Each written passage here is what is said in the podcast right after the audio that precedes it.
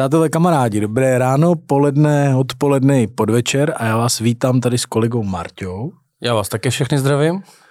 U jubilejního desátého dílu našeho podcastu Kruté sklady by Byto skladovací technika. Juchu, kdo by to býval tušil, že natočíme 10 dílů, že Michal?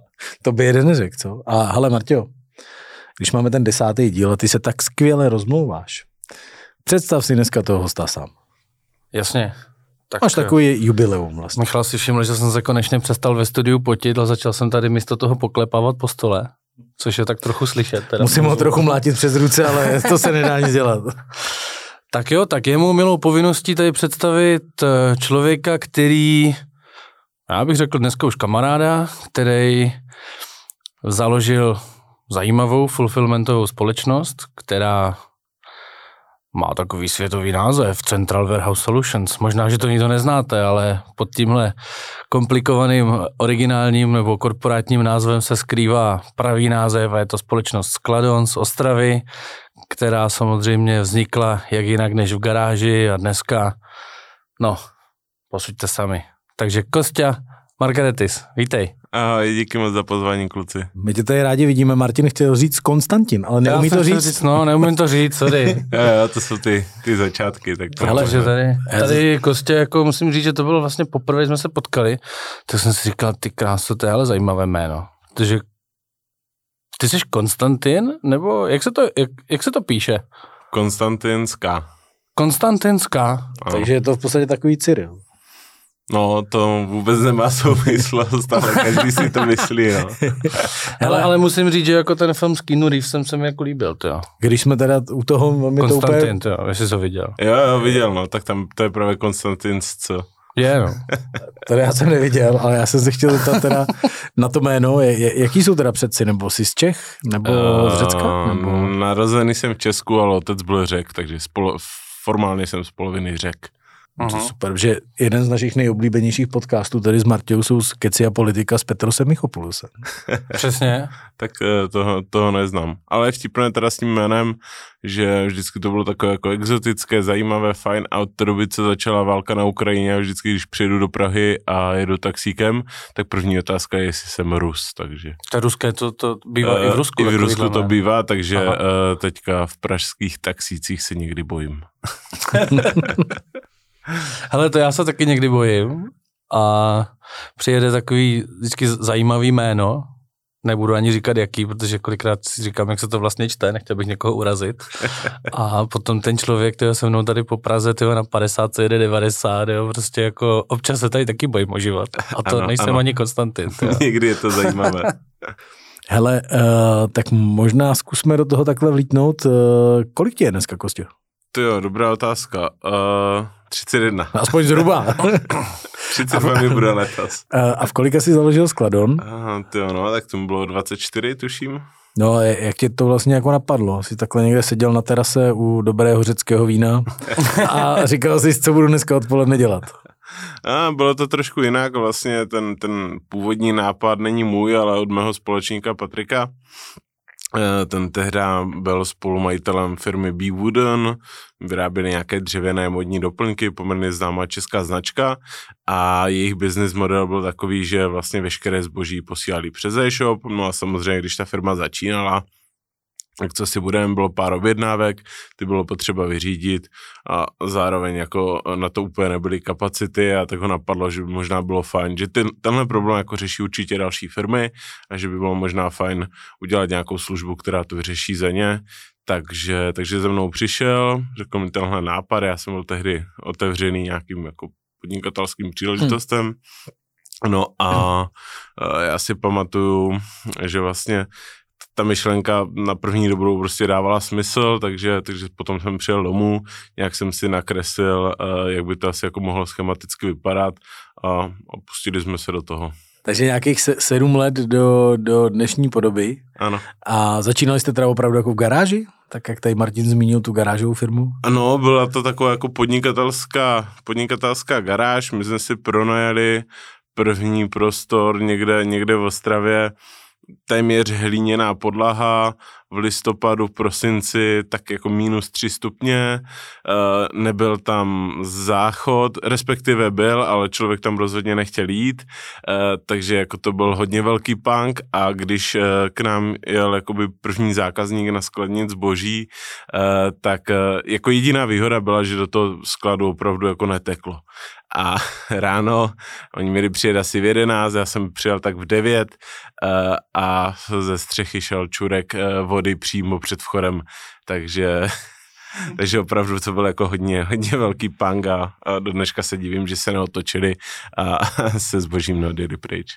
Dlužno říct, že už v té době jste měli šmrcovní marketing, se kterým vám pomáhala tenkrát ještě manželka tvoje, že? Ano, tehdy, když jsme začínali, tak, eh, tak nějaké jako první, první věci a, a nějaké jako ten základ té značky, eh, tak ano, pomáhala manželka, no.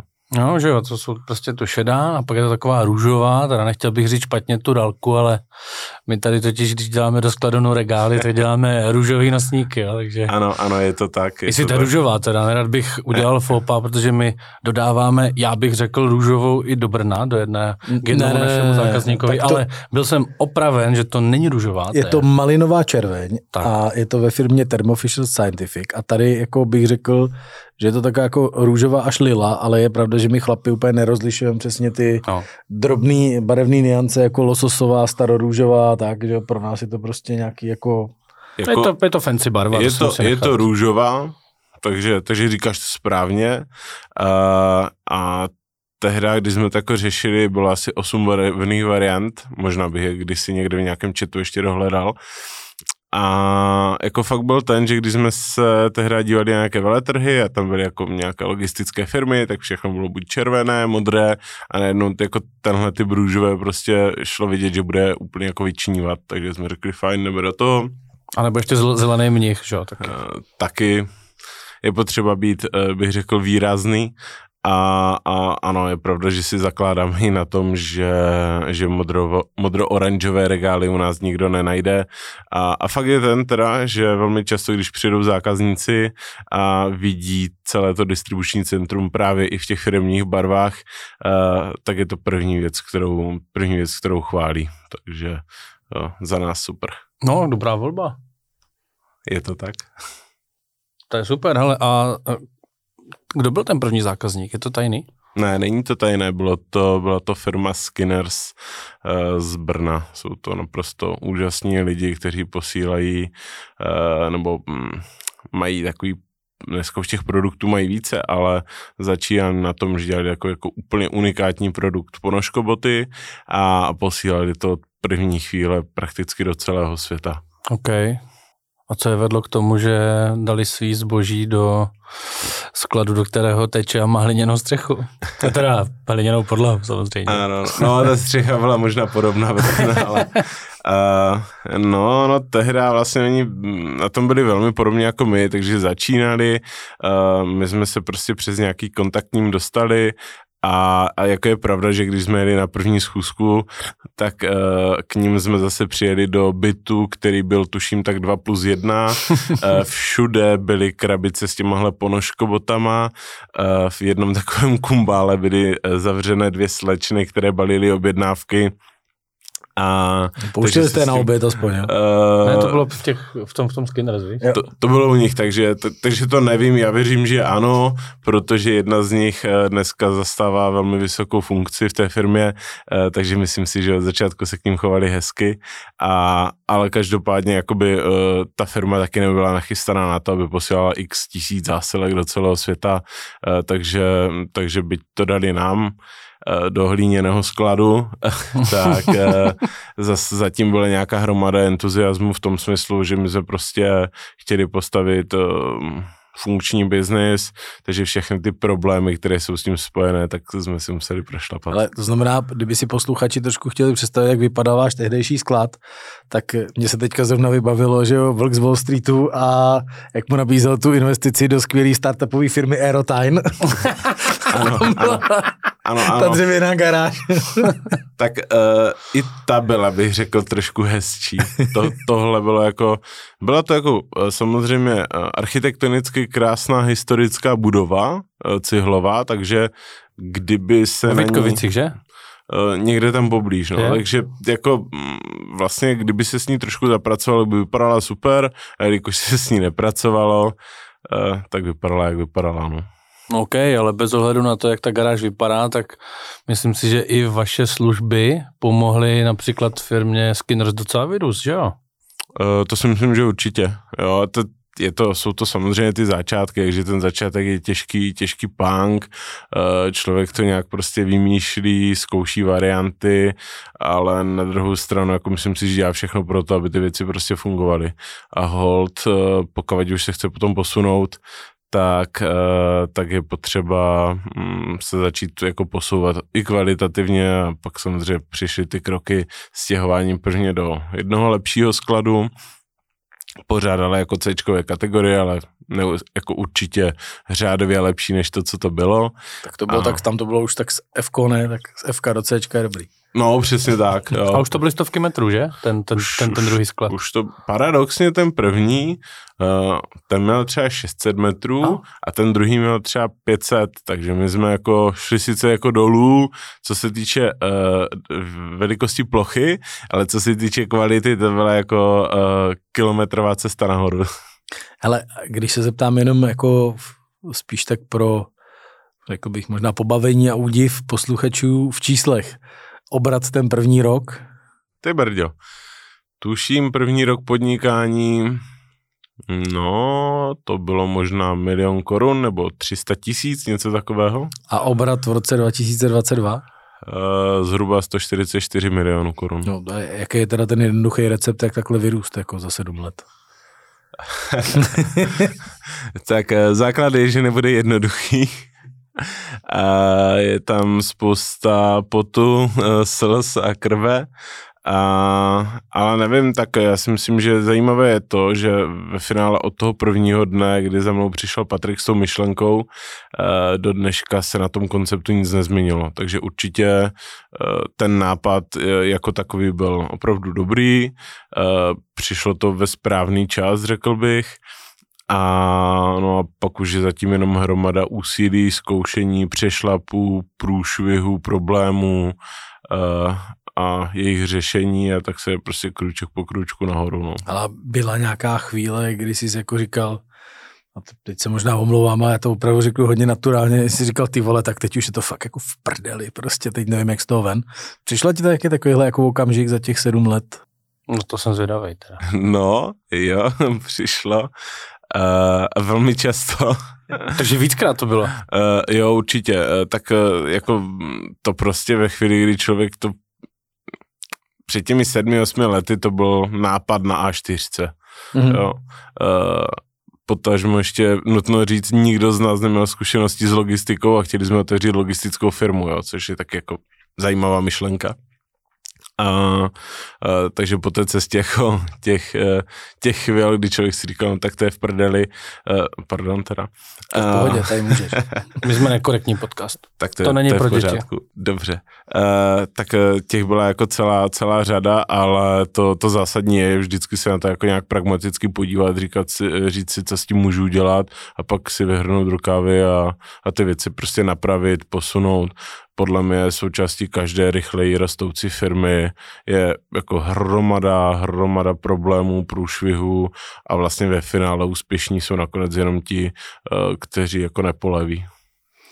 A kdy přišel ten zlom teda s, s Patrikem, předpokládám, že jste firmu tenkrát založili sami, že to byl takový vlastně startup, kdy přišel ten zlom, že přišli investoři, nebo že přišel ten zájem jako zvenku a že se o vás bylo vidět. Já si myslím, že pro nás takový jako zlom byl eh, v létě 2019. To už jsme byli teda v tom druhém skladu a už to bylo takové jako, eh, no tak fajn, buď si to tady budeme jako čučkařit, anebo pojďme to začít dělat seriózně, aby jsme postavili opravdu nějakou jako dobrou, dobrou firmu. A tehdy, tehdy jsme vlastně dostali k ruce mentora, který, když se na, tom, eh, když se na to jako koukal, tak říkal, hele, nápad jako dobrý, ale jinak všechno ostatní musí být jako úplně jinak. A tam začalo vlastně eh, v druhé polovině roku 2019 jsme začali řešit teda, že se přesuneme do Ačkové budovy, eh, že musíme řešit warehouse management systém, že taky by bylo fajn si potom pořídit někoho, kdo té logistice rozumí. A, takže to byla taková jako velká změna. Druhou polovinu roku se to vlastně celé připravovalo a někdy na startu 2020, mm, tak, eh, což myslím si bylo přesně někde to období, Martin, kde jsme si i eh, poznali, tak, eh, tak byla, byla vybraná prostě nová budova, úžasném areálu logistickém. Uh, viděli jsme dodavatele VMSK a prostě začali jsme, začali jsme uh, všechny ty kroky realizovat. Tehdy jsme to ještě financovali jako bankou, takže, takže my jsme byli tak jako šílení, eh, že opravdu jako banka, banka nám tehdy půjčila opravdu jako vyšší miliony korun, což na ty jako historická čísla té firmy eh, se dalo po, považovat za jako nějaký, ne malý zázrak, ale velký zázrak. No a potom, když jsme to samozřejmě celé rozjížděli eh, v roce 2020, tak ten nájezd a spuštění opravdu jako řekněme distribučního centra, už seriózního z technologií, eh, co se týče toho VMSK, eh, tak ono to bylo zase celé trošičku jako náročnější, než jsme čekali. A, a přesně tam jsme se vlastně začali bavit i, i s, s, s investory. A, a potom vlastně slovo dalo slovo, nastoupili investoři a, a tuším uh, pak přišel covid, takže už se to tak jako celé, celé od, od té doby nestíháte balit roušky, to Ale stalo se ti taky někdy, kromě teda toho, že jsme se tady bavili o tom, že jsi si krát říkal, to je v prdeli, uh, že jsi taky jako podlehl nějakému pocitu uspokojení a, a měl si polechtaný ego a říkal si, ty tak mám firmu. Teď zrovna jsem tady odevřel, by the way, milí posluchači, stránky Forbes, takže kdybyste si někdy chtěli najít něco o Skladonu, tak eh, je tady skvělý headline Cesta Skladonu do elitního klubu sexy firem. takže uh, sedíme tady s majitelem elitní sexy firmy. Proto ho tady máme, že? Takže my bychom byli rádi, aby tohle byl sexy podcast. Ale že? na druhou stranu prostě tady s náma pořád sedí jako relativně mladý, jako skromný kluk, který kdybyste potkali na ulici, tak asi uh, si ho rozhodně netypnete na majitele Skladonu, tak spíš takový to jako uh, nemoc, řekl bych, i hodně českých podnikatelů, to znamená polechtaný ego a teď bych si koupil nějaký jako dobrý auto a tamhle to a tyhle to. Potkalo tě to někdy za tu dobu, nebo? Řepkův syndrom, tomu říkám. já tomu, já musím říct, že jsem zažil docela taková menší vsuvka. To je nové slovo, co jsem se naučil teďka dva týdny zpátky. Uh, řepkův syndrom, uh, to je prostě pro lidi, kteří jako vydělávají, ne, nezáleží na tom, kolik peněz, ale prostě všechny utratí, žádné jim nezbydou. A nechal jsem se tady v Praze stříhat v jednom barbershopu a kadeřnice mi vyprávěla prostě, jak jí tam chodí celebrity a teď tady byl řepka a prostě kecali a tak, no a nakonec říká, no ale když jsem ho ostříhala, tak mi vlastně říká, že jako nemá na zaplacení, no, tak, no, tak co jsem měl dělat, no, tak těšil pryč, tak aspoň vykládá tady tenhle příběh, takže zdravíme pana Řepku. uh, OK, uh, chápu dotaz. Uh, ale jako asi vždycky by to mohli jenom relevantně posoudit jako spíš lidi nějak z, z, z mého okolí, aby, aby to opravdu mělo nějakou váhu ale myslím si, že tohle se jako daří držet na úzdě. Jasně občas eh, přesně, když eh, člověk eh, dá nějaké první rozhovory a nebo vidí tištěný článek ve Forbesu a vidí tam svoji fotku, tak jako takový ten pocit toho pošimraného ega tam, tam je a samozřejmě jako mm, je to, je to příjemné. Na druhou stranu uh, jako je potřeba si seriózně říct, že za prvé jakákoliv byť jen dílčí úspěch té firmy tak jako to není moje zásluha, je to zásluha prostě hromady super kolegů, kteří, kteří tam dneska jsou a bez nich uh, by ta firma nebyla nikde, to je první věc. Druhá věc je ta, že já pořád vidím, že ta firma je jako na začátku, takže mm, že bych měl nějaký jako pocit uspokojení, že jsme došli na mm, necelých 150 milionů tržeb a že jsme, mm, jak si říkal ten název toho článku, bylo tuším buď, že jsme se po několikáté umístili v Deloitu Fast 50, anebo ve Financial Times dva roky po sobě, což jako jsou nějaké úspěchy, ale... Mm, Složenky to nezaplatí, že No to je jedna věc a druhá věc, že já si myslím, že jsme furt jako na začátku, takže že bych měl nějaký pocit, že jsme vybudovali už jako tu boží firmu a, a měl bych jako hotovo nebo něco, no, no tak to teda co? rozhodně nemám. Řekni mi, člověče, vnímáš vás ještě jako startup? Uh, no, už, už jako, jak se to vezme? Uh, důležité je si říct, co, co, co pod ním vnímáš, jako pod tím vůbec slovem. Já musím říct, že když slyším jako firmu Rohlík o sobě hovořit jako o startupu a přitom, že jsou to jako miliardy hmm. relativně, tak si právě říkám, kde jako startup končí, jo, kdy už je to jako ta, ta firma, jo, že prostě ale já si, myslím, že, já si myslím, že startup může být i klidně x miliardový a obrovská jako vlastně už v vozovkách korporace, protože za mě startup je rychle rostoucí firma. Okay. No.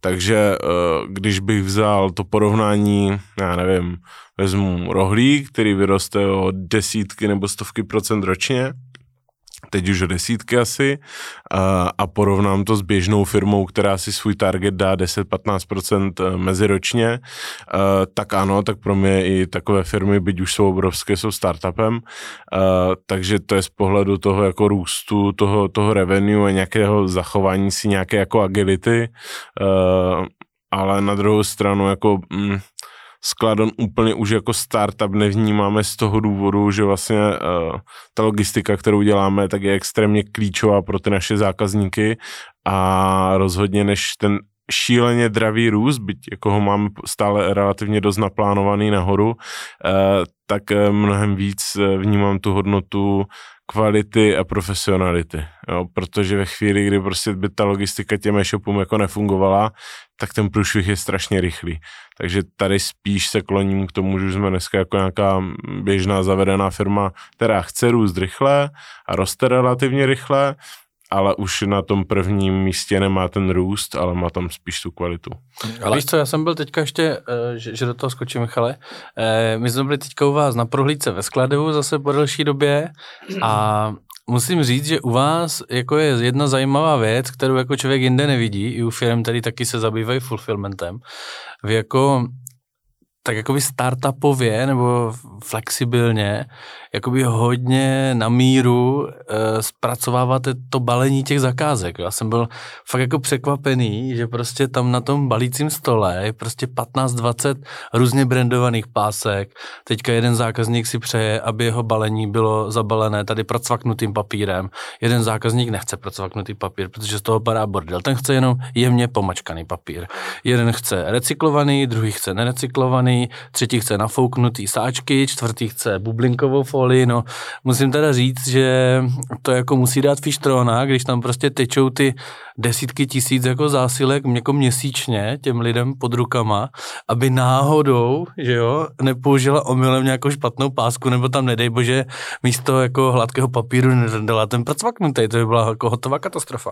Eh, je to tak eh, a to píšeme i ručně psané vzkazy, do některých objednávek eh, jsme tuším přidávali i květiny okay. a, a možná i parfém jsme používali. Stiknete tam parfém trošku do zásilky, aby mm. to na člověka dýchlo? Ano, ano. Super, ano.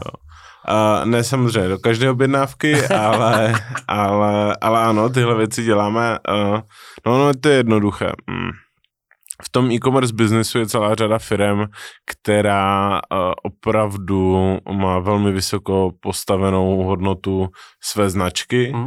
a spousta tady těchto věcí uh, tu hodnotu značky prostě podporuje. Mm-hmm. Ať z pohledu nějaké filozofie toho, že chcou používat eko uh,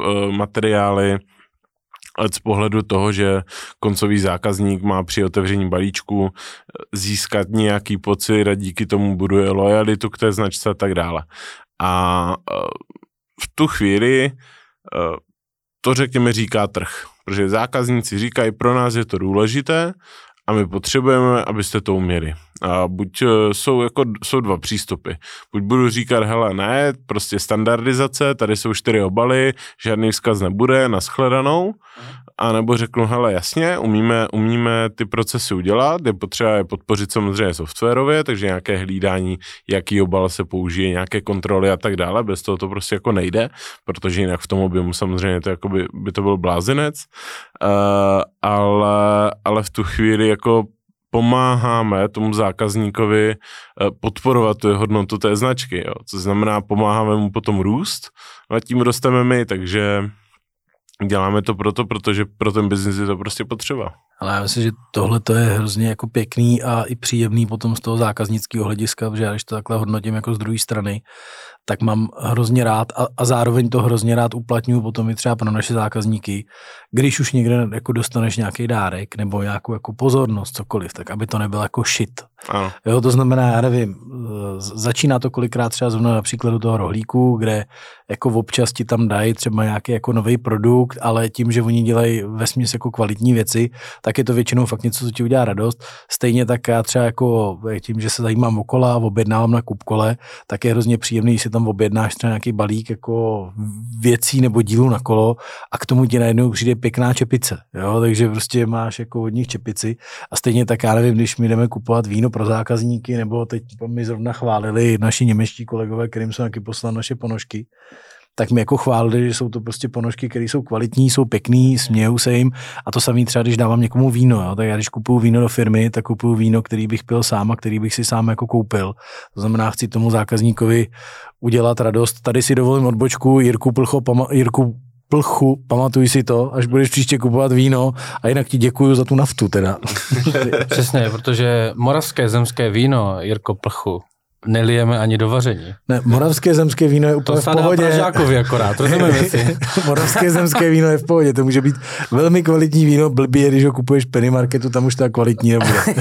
Ale já jsem se chtěl zeptat ještě na jednu věc eh, a v souvislosti s tím, jak se tady předtím trošku mluvil o těch vízích, eh, jaký ty vidíš třeba cíl pro tu firmu jako za pět let? Co je nějaká tvoje vize, kam ji jako dostat a posunout? Mm-hmm.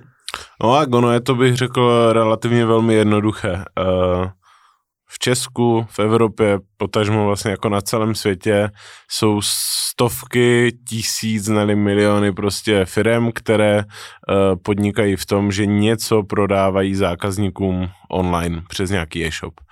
Uh, když člověk prodává cokoliv přes e-shop, tak se prostě bez té logistiky neobejde. No, to tak nějak, když už objednám na e-shopu, tak počítám, že by mi to třeba mohlo jít přijít. A bylo by to fajn.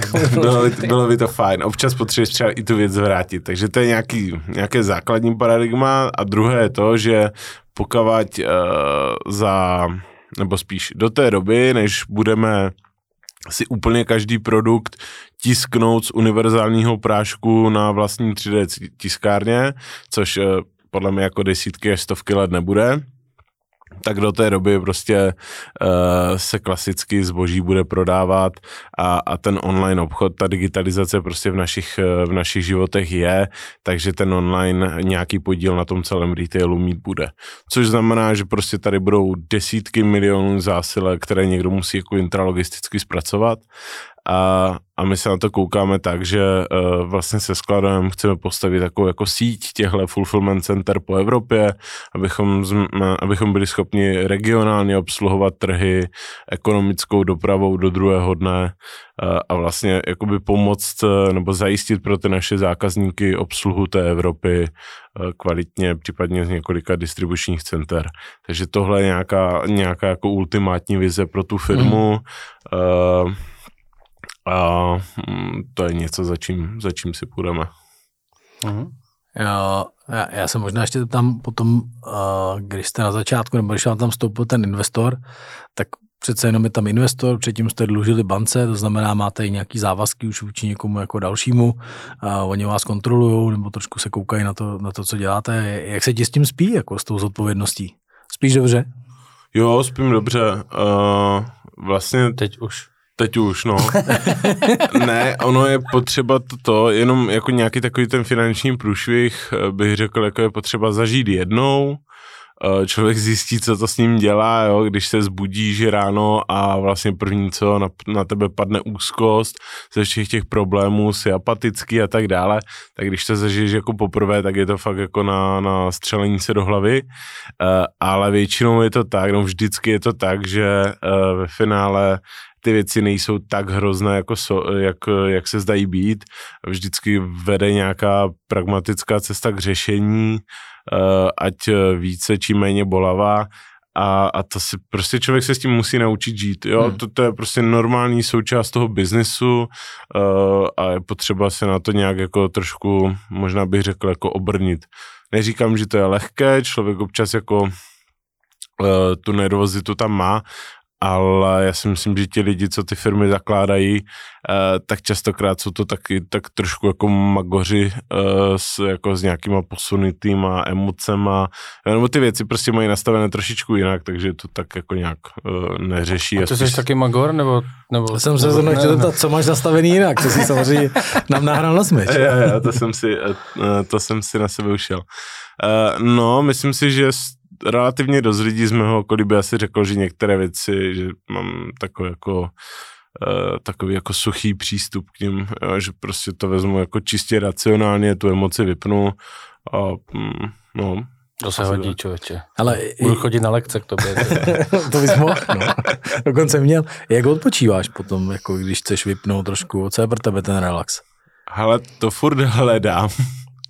Uh, jako asi největší relax je nějaká procházka v přírodě. Mm-hmm. Uh, jenže fakt je ten, že úplně nevypneš do toho tu hlavu. Nebo ne vždycky to jde. Jo. Takže pro mě třeba procházky byly jako úplně super, uh, dělá, jako člověku to dělá dobře, hýbe se, má, má prostě z toho jako fajn pocit. Ale velmi často se mi stane, že jsem během té procházky jako si v hlavě vyřešil spoustu pracovních věcí, takže ten odpočinek tam úplně jako není, uh, že pak je fajn nějaká nějaká kolektivní hra, mm, nevím, kdy jsem hrál něco naposled. Už jste si mohli to zahrát třeba vybíjenou ve firmě. No, to, to mě taky napadlo, i u nás, že bychom mohli zkusit. Takže, uh, hele, no asi zabavit tu hlavu něčím úplně jako jiným. Mm. Může to být cokoliv, pro někoho to je hrát si s dětma, někdo hraje na Playstationu, na Playstationu někdo boxuje, uh, já zatím procházky, u kterých přemýšlím teda.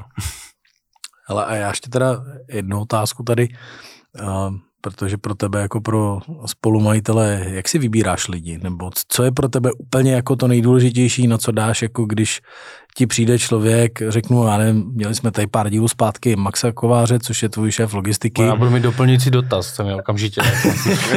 tak eh, jak si, jak si vybíráš ty lidi potom? Uh, hele, to je super dotaz, protože my jsme zrovna teďka prošli procesem doplňování jako toho top managementu, takže jsem dostal vlastně ten svůj tým.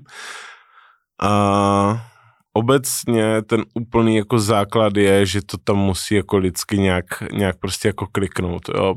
Vlastně jako ta lidská chemie je naprosto, naprosto zásadní. Bez toho to nejde. Jakmile tam člověk jenom trochu cítí, že to tam nemůže být, jít pryč, jo, to, to jsou fakt spálené peníze.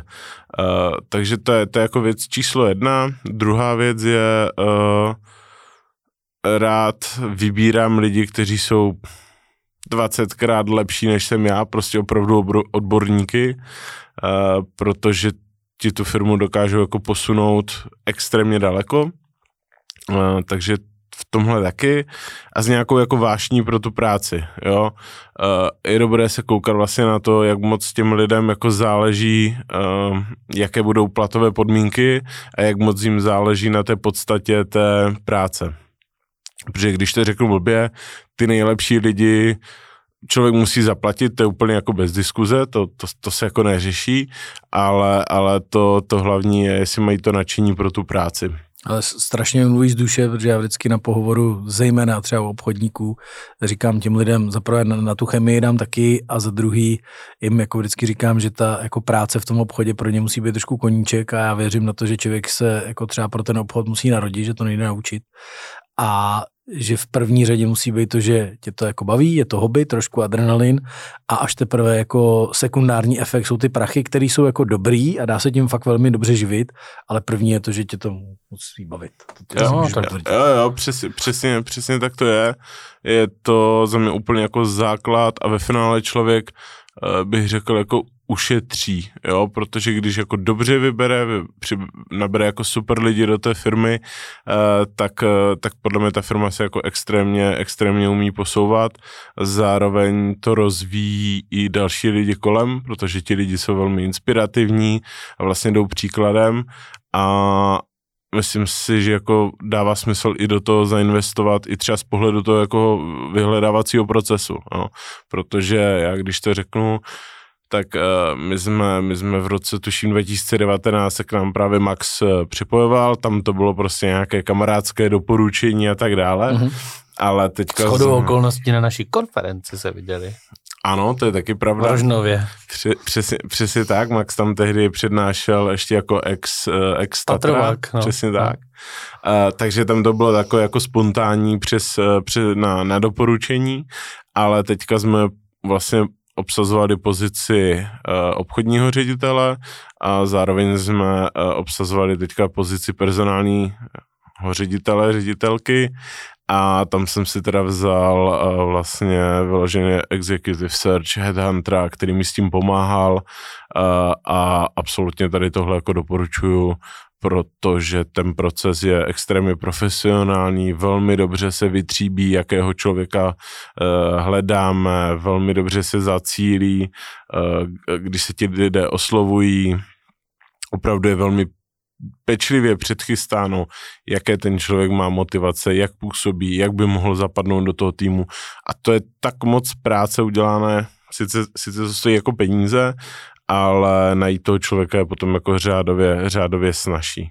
A plus bych řekl tady jako velké specifikum u nás, u toho, když jsme se bavili o těch startupech, když chceš růst jako rychle, uh, tak my ještě dneska extrémně se koukáme na to, nakolik je to ten člověk, který je zároveň zkušený, ale to co je nezbytnou podmínkou, že si umí vyhrnout ty rukávy a vybudovat ty věci jakoby úplně od začátku.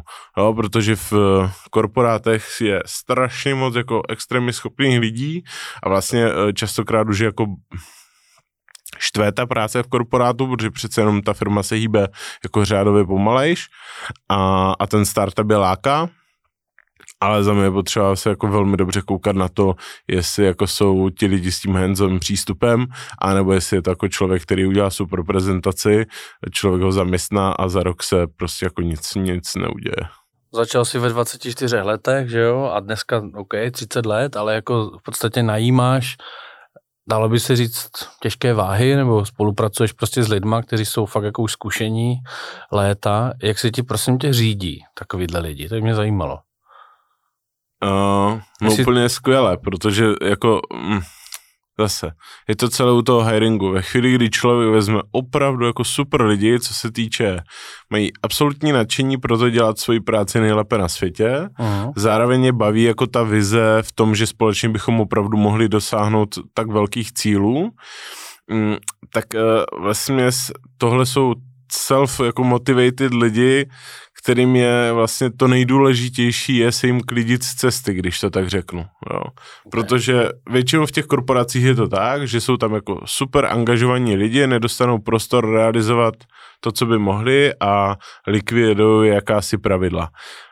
U nás já razím prostě ten přístup, že si jako kupuju si drahého, ale zároveň velmi zkušeného a motivovaného člověka, takže uděláš nějaké mantinely a, a necháš tak, to celé úplně jo. kompletně. Já jako můj úkol je dát, dávat dohromady tu vizi, koukat se, jestli jdeme dobrým směrem, moderovat, řekněme, teď v tom top management týmu ty diskuzi, určitě si jako ptát, ale diskutovat s těma lidma, ale ve finální rozhodnutí je prostě na nich uh, a dělat, no, jako dát jim prostor dělat tu práci, jo, a což jako velmi často je tak, že aspoň z vyprávění, já to neznám, jo, mi to jenom říkají prostě lidi kolem, že velmi je to, jako často je to tak, že tam je ředitel, který má vlastně jako ego, eh, myslí si, že prostě jen on ví, jak se to má dělat a všem jako papoušku, jak by to mělo být. No, a všichni tak, se ho chodí ptát na radu. Ano. Pane řediteli, u nás je to, to naopak. Eh, u nás je to Uh, tak jak to budeme dělat? To já nevím, to mi řekněte vy.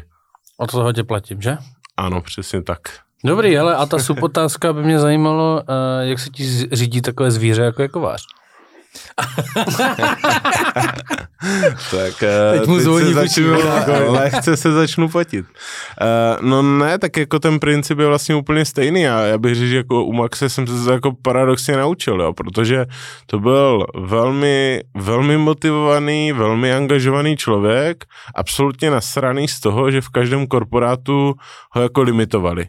Jo, a my jsme si prostě tehdy řekli, hele, tak ty jsi odborník, já tomu nerozumím, když to řeknu blbě, já se s tou o tom samozřejmě umím jako bavit, protože mám nějaké elementární znalosti a, a, a řekněme, nejsem úplně blbej, ale, ale v podstatě jako on je tam ten odborník, takže on dostal, já jsem tomu tehdy říkal, tu je pískoviště, tu máš hračky a prostě funguj si podle sebe, jo. což ve chvíli, kdy zrovna třeba Max je člověk, který, když se člověk snaží svázat nějakými pravidly, eh, tak on půjde jako do protivky takzvaně a pokud ten, ten způsob řízení je právě jako naopak, že dostane člověk tu volnost, tak zase je dostatečný profesionál na to, aby kdyby už byl jako u těch mantinelů, tak eh, je není problém si říct, hele, takhle ne, tohle je blbě, vysvětlit si to jako proč, prodiskutovat to uh. a jdeme dál, no. Takže... No a, a zvyšuje vám průměrnou tepovou hladinu na poradách, nebo ne? Um, Umí no. rozvířit stojaté vody? Myslím, že už taky vyklidnil hodně za ty leta. No, jako na to, jak uh, divoce působí, tak to zase tak dramatické není, no. A myslím, že od, od té doby, co jsem nechal ostříhat, tak už ani nepůsobí tak divoce, ale vzpomenu si na nějaký jeho legendární facebookový status, kdy tam dával a mladý Fénix povstal, povstal z popela s nervy stabilními jak nitroglycerin. Jo, jo, jo, Takže to bylo pěkný. Ale já ještě, protože se blížíme k závěru a možná tady trochu přetahujeme čas ve studiu, ale chtěl jsem se zeptat na jednu věc. Ale minule nás nechali čekat, takže ostentativně to, no to bylo, protože kluci kalili. uh, ale chtěl jsem se zeptat, a taky možná mi propadá parkování. ale chtěl jsem se zeptat, zeptat v souvislosti se Skladonem a s tou vizí. My jsme tady v minulým díle měli hostu, hosta Honzurinta, který je uh, odborník na automatizaci. Plánuje i Skladon jako v rámci své budoucnosti nějakou automatizaci už dneska? Mm, určitě, určitě ano, ale ten, ten náš pohled byl vždycky takový jako uh, pojďme k tomu velmi opatrně s nějakou rozvahou, protože ten fulfillment je opravdu takový, že uh, děláš jakoby logistiku pro celou řadu různorodých e-shopů. Ale ko a, u vás? No, a, u vás, že když máte fakt takhle různorodý to zboží? Ale ono je to v každém fulfillmentu, jo. prostě průměrný fulfillment bude mít stovky tisíc, nevím, milionů různých typů produktů. A strašně moc se dá udělat tou softwarovou automatizací, uh, takže ta hardwareová přichází až jako v druhém sledu. Aktivně se na to dneska díváme, některé první prvky letos budeme, budeme vlastně komponovat, takže, takže určitě ano, z dlouhodobého pohledu ano, teď přichází ta chvíle, kdy první věci už si jako vyzkoušíme a zaimplementujeme ale, ale vždycky velmi, velmi s rozvahou, protože když už tam strčím ten hardware, uh, tak prostě, když něco udělám jako blbě, tak mi to může zabít flexibilitu, může to udělat jako různé, hmm. různé problémy a to v té e-commerce, která prostě generuje tisíce objednávek denně, uh, tam prostě, když je průšvih třeba dvě, tři hodiny, tak je to jako obrovský, obrovský gap, který se musí jako dohánět, uh, takže automatizaci ano, ale obezřetně. Ale tak ono to trošku potvrzuje to, co tady říkal ten Honza v tom předchozím díle, že za ním, když přijde nějaký zákazník s požadavkem na automatizaci, tak on prvně se mu ji snaží jako rozmluvit a až teprve, když vidí, a odradit ho od toho, až teprve, když vidí, že ten zákazník má jako opravdu zájem a že to jako nezabralo, uh, tak začnou vymýšlet to řešení. Takže, no, no to, to tak je, protože a jako mně přijde, že velmi často ti lidi to mají takhle, jako chci vypadat cool, proto si pořídím roboty, automat, já nevím co všechno a jdu tam s tím i já chci tuhle technologii, což je blbost, jo. My se na to koukáme, my máme tady tyhle procesy, tyhle třeba problémy, nebo tady chceme zvýšit efektivitu, jak to můžeme udělat. A pokud ve finále najdeme, že i řešení je hardwareová technologie, tak ji samozřejmě rádi použijeme, ale protože to řeší náš problém, ne protože je to cool. To zní teda docela vyzrále na startup.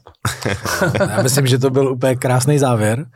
Tak eh, my děkujeme za rozhovor a já myslím, že bude fajn někdy v některém z příštích dílů se tady sejít i společně s Maxem, aby to byla taková trochu voda a oheň. Přesně. Já přeju hodně teda nových zákazníků. Konečně urvěte toho růžového slona, ať se tam z toho kluci pořád nehroutí, z toho balení těch vibrátorů. Navíc máte přiléhavou barvu travers, takže nebo nosníku ve skladu, takže držím palec, ať se vám daří a, a hodně zdaru do příštích let. Díky moc a díky za příjemný pokec. Díky, gosti. Čau. Čau.